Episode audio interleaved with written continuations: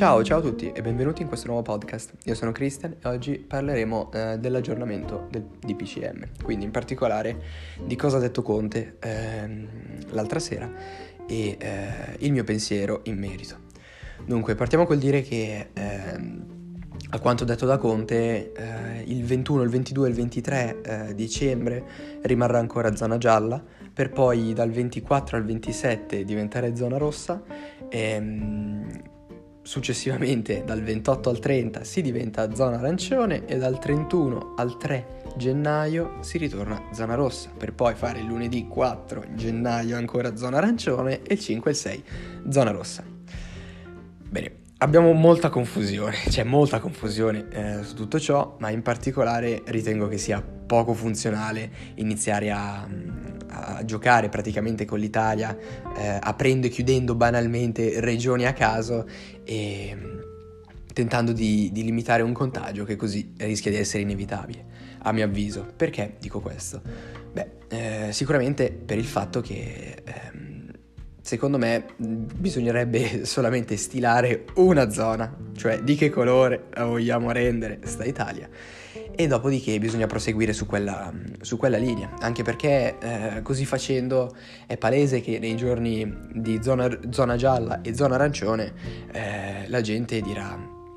cavolo non sono potuto uscire per tutta la zona rossa, adesso che ne ho la possibilità è palese che esco, quindi è inevitabile diciamo in un certo senso il rischio di, di assembramento, ma se vogliamo considerare ehm, tutti gli altri aspetti, eh, tutte, tutte, le altre, mm, tutte, le altre, mm, questioni che sono sorte in, questi, in questo ultimo periodo, eh, ce, ne sono, ce, ne sono, tante, ce ne sono tante e c'è da mettersi le mani nei capelli. Sinceramente, per, mm, banalmente, se consideriamo eh, la questione dei biglietti, eh, quindi in particolare dei mezzi, eh, tutto risulta molto, molto, molto fatto male, comunque sia, diciamo, è una cosa che non sta in piedi, ma non tanto perché ehm, non tanto perché il cittadino responsabile comunque sia debba, mm, se vogliamo, rispettare le regole alla lettera, ma perché eh, lo Stato si sta mettendo in una posizione, a mio avviso, che risulta essere completamente contraria alla popolazione. Quindi quando il governo va contro il popolo, è inevitabile che prima o poi qualcosa di grosso succederà. Ma perché non ci si può fare niente? Eh, purtroppo, purtroppo questa è la realtà. Eh, se consideriamo infatti appunto eh, banalmente la questione dei, dei treni, ehm, si è visto come tutti i biglietti per i treni sono, sono sold out, non c'è, più, non c'è, più, alcun biglietto e comunque sia quelli che sono stati acquistati sono stati acquistati a una cifra abbastanza importante, c'è gente che ha speso anche addirittura 100 euro per uh, un biglietto del treno. Tutto ciò per, per raggiungere i propri parenti, ma Ora, io dico, è inevitabile che le persone vogliano raggiungere i propri parenti a Natale. Quindi, invece che andare contro, in un certo senso, queste persone che vogliono solamente rimanere in compagnia a Natale, secondo me bisognerebbe prestare più attenzione a, appunto, a mettere a disposizione i mezzi adatti, in modo attrezzare innanzitutto i mezzi e renderli adatti alla situazione. Con questo non sto dicendo che eh, il governo ha torto, ma eh, che banalmente non è, la, non, è la, eh, non è il protocollo diciamo, che io attuerei, ehm, soprattutto perché poi appunto si rischia di creare casini del genere, quindi eh, si possono creare potenziali assembramenti, la gente inizia eh, a non voler ascoltare più il governo e poi quindi sostanzialmente crolla tutto il sistema ma se consideriamo anche banalmente il casino delle scuole, delle scuole perché infatti dal 7, dal 7 gennaio eh, la ministra Azzolina ha dichiarato che vuole, vuole rivedere tutti, tutti gli studenti in classe. Beh, io sarei anche d'accordo, il problema è che non ci sono diciamo, non ci, sono, non ci, sono, le basi concrete per poter pensare una cosa del genere. Banalmente, se consideriamo eh, la questione delle scuole, è, è imbarazzante sotto, sotto, tutti i punti di vista perché mh, c'è stato sempre poco, poco, interesse e comunque sia le, le, misure che sono state attuate sono risultate sempre poco efficaci, banalmente eh, considerando eh, i soldi investiti per acquistare dei banchi con le rotelle, che a mio avviso sono scandalosi. Comunque, beh, ehm, se consideriamo appunto eh, la questione, eh, è inevitabile che anche tutti i presidi eh, sono, sono, diciamo, contro lo Stato, ma perché non si può, non si può, banalmente non si può aprire. Non si può aprire il 7 gennaio e eh, sperare che tutta la gente, tutti gli studenti, tutti i ragazzi o ragazzini, comunque sia se si considerano anche le medie e le elementari, per non parlare poi dell'asilo, eh, debbano rimanere alla stessa distanza, debbano mettere la mascherina anche in classe, anche durante le ore. Cioè, è, è veramente infattibile come, come condizioni per poter, per poter, rimanere in classe. Quindi non lo so, cioè, o bisogna, bisogna inizia- iniziare a capire cosa veramente mm, si può fare per questa, per questa situazione, se no altrimenti se, se, si vuole fare un gioco di potere, dato che l'amministrazione non ha fatto altro che eh, contestare in un certo senso tutto quello che, venisse, eh, tutto quello che veniva detto eh, nei suoi confronti, ma comunque sia anche, anche mm, eh, quanto riguarda lo Stato, diciamo che insomma non siamo in una condizione eccellente, ecco. Eh, ultimo tema di cui volevo parlare è anche eh, il casino che è successo, o comunque sia, che eh, com- diciamo in un certo senso sta andando avanti, sta proseguendo, ovvero che è quello del vaccino, in particolare delle siringhe. Come sapete bene, infatti, eh, l'Italia ha acquistato siringhe, delle siringhe particolari, eh, le quali hanno la possibilità di eh, avvitare l'ago al alla siringa invece che eh, utilizzare un ago che si possa agganciare alla siringa eh, facendo banalmente pressione.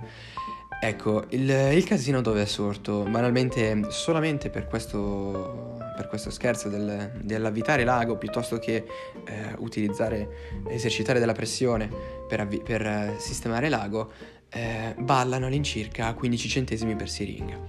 Infatti, quelle, infatti le siringhe eh,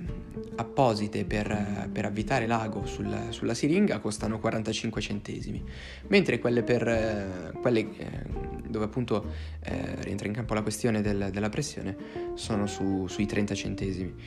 Ecco, questo è un modo eh, eclatante, abbastanza clamoroso per um,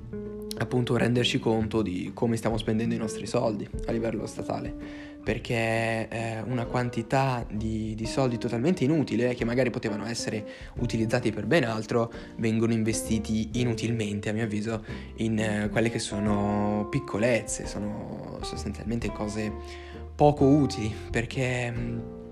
eh, banalmente hai anche imposto, hai fatto uscire un bando come Stato, hai fatto uscire un bando eh, in Italia nel quale hai dovuto, hai dichiarato espressamente di eh, convertire tutte le strutture che producevano siringhe eh, a pressione. E mm, così facendo non fai altro che far spendere ulteriori soldi alle imprese che già non ne hanno e qui quindi eh, si mettono d'accordo con altri stati. Banalmente uno stabilimento eh, italiano ehm, si è già sistemato con, con la Francia, che la Francia si era mossa all'incirca da, non dico novembre, ma forse non mi ricordo, comunque sia dovrebbe essere fine ottobre. Ehm, la Francia appunto aveva già ingaggiato ehm, industrie italiane per l'acquisizione delle siringhe a pressione. E, e, quindi mi risulta alquanto scandaloso il fatto che lo Stato si sia mosso adesso per um, la questione delle siringhe quando vorrebbe fare la distribuzione del vaccino a gennaio, cioè non c'è materialmente tempo e oltre che soldi. Quindi risultato è tutto molto approssimativo, ragazzi viene tutto lasciato al caso, viene tutto fatto male, ehm, senza cognizione di causa e con, eh, con, ehm, con anche questa arroganza del fatto che lo Stato crede di saperne di più di qualunque altra persona mo- nel mondo e alla fin fine questi sono poi i danni che vai, che vai a causare. Ehm, ma vabbè, vabbè, queste sono alla fin fine eh, pensieri miei. Se poi considerassimo per esempio la questione del vaccino in sé per sé, quindi escludendo la, la, diciamo, la categoria delle siringhe, la questione è anche altresì, diciamo, difficoltosa. Ma perché? Perché ancora una volta questo benedetto vaccino, in particolare quello della Pfizer, eh, diciamo, rischia di essere una pistola puntata alla tempia so, con... Ehm, con un grilletto, eh, diciamo, difettoso, se vogliamo. Perché dico questo? Perché ehm, banalmente c'è stato un primo caso in America eh, di ehm, un'operatrice sanitaria la quale appunto in seguito ad aver, ehm, ad aver utilizzato il vaccino Pfizer eh, ha avuto una, br- una bruttissima reazione allergica ed ha rischiato praticamente di morire in 10 minuti. Fortunatamente però era in ospedale, eh, non, si può, non, si potrebbe dire lo stesso magari per, eh, che ne so, un anziano o comunque sia anche un ragazzo. Quindi capite bene che la situazione del vaccino, cioè adesso in Italia si sta parlando di oh mio Dio arriva il vaccino, siamo tutti liberi, ehm, potremo uscire. No, minimamente, minimamente. Per il semplice fatto che ehm, per perfezionare almeno al 90% un vaccino ci vogliono qualcosa come 10 anni. Eh, questo vaccino della Pfizer è stato realizzato neanche in uno, quindi capite bene che ci sono non pochi problemi, ecco, eh, su, questo, su, questo, vaccino, ma non solo per quanto riguarda la conservazione, che dovrebbe essere a meno 80 gradi, ma alla fine si è trovato un modo per, per renderlo idoneo alle temperature di casa, ma eh, anche appunto eh, la questione degli allergici, perché è, è inconcepibile. Eh, diciamo che il rischio ora come ora è forse troppo alto, troppo alto e si rischia poi di, di praticamente eh, creare solo casino perché poi alla fine la gente dice oh mio dio ma guarda stanno morendo tutti per quel vaccino, no, allora non bisogna prenderlo e quindi di colpo tutti che smettono di prendere il vaccino. Poi cosa succede? No però aspetta ti ammali di coronavirus e quindi c'è gente che inizia a um, sentirsi male così e siccome già gli ospedali sono, sono abbastanza inguaiati con i loro problemi, dato che ovviamente la sanità italiana non ha investito minimamente sullo sviluppo, ehm, diciamo che la situazione ecco, potrebbe essere critica, sicuramente. Quindi non lo so, non lo so, ci sono molti punti di domanda, troppe incognite, tutto lasciato ancora una volta al caso, ma Purtroppo eh, questa è la situazione. Bene, io vi ringrazio per aver sentito fin qui, vi, vi auguro un buon proseguimento di giornata e questo, questo episodio si conclude qui, perciò al prossimo episodio e ciao ragazzi.